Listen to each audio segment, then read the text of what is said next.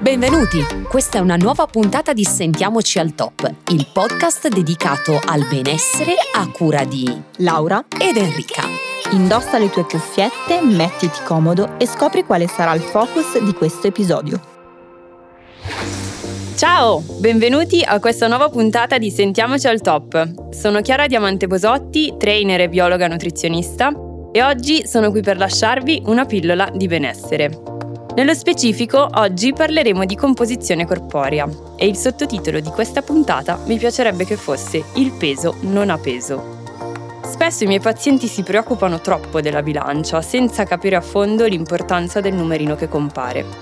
Per composizione corporea si intende la misura dei diversi componenti che costituiscono il corpo umano, e quindi l'acqua, il tessuto adiposo, i muscoli, le ossa e via dicendo. La metodica più semplice e più utilizzata nella pratica clinica è quella bicompartimentale, ovvero a due compartimenti, che sarebbero massa magra e massa grassa. I metodi di analisi più utilizzati in ambulatorio sono la plicometria e la bioimpedenziometria. Il Body Mass Index, abbreviato BMI, ovvero indice di massa corporea, è un indice che mette in rapporto il peso e l'altezza e che viene molto utilizzato ma è sufficiente per capire se sono in salute? Assolutamente no. Si utilizza il BMI solo per una rapida valutazione del paziente, essendo semplicemente un buon predittore di mortalità e morbidità.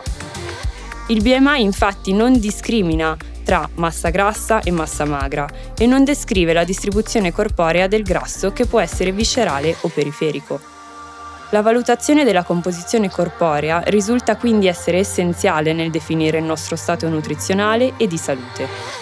Nello specifico, quando parliamo di massa grassa, ci riferiamo esclusivamente al tessuto adiposo. La massa magra, di conseguenza, rappresenta tutto ciò che resta nell'organismo dopo averlo privato del tessuto adiposo, quindi i muscoli, le ossa, gli organi e via dicendo.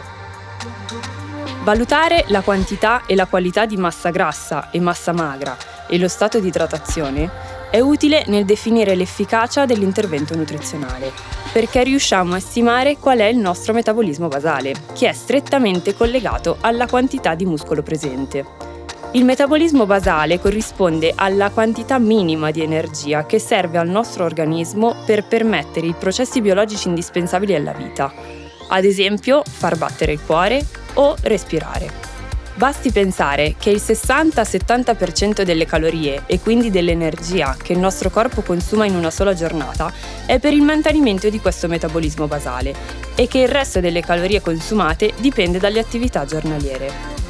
Per riassumere quindi, più muscolo ho, più energia consumo durante una giornata e quindi sarebbe consigliato a chi vuole perdere massa grassa cercare di svolgere un allenamento che rinforzi e aumenti il muscolo.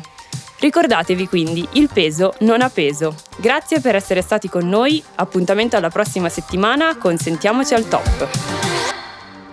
Ricordati di attivare il tasto segui e la campanella per rimanere sempre aggiornato sulle nuove uscite. Non dimenticare inoltre di salvare le puntate facendo il download per poterle riascoltare quando vorrai. Seguici sui canali social di osteo.laura ed Henry underscore fitness. Mandaci i tuoi feedback, li aspettiamo. Ciao. Ciao.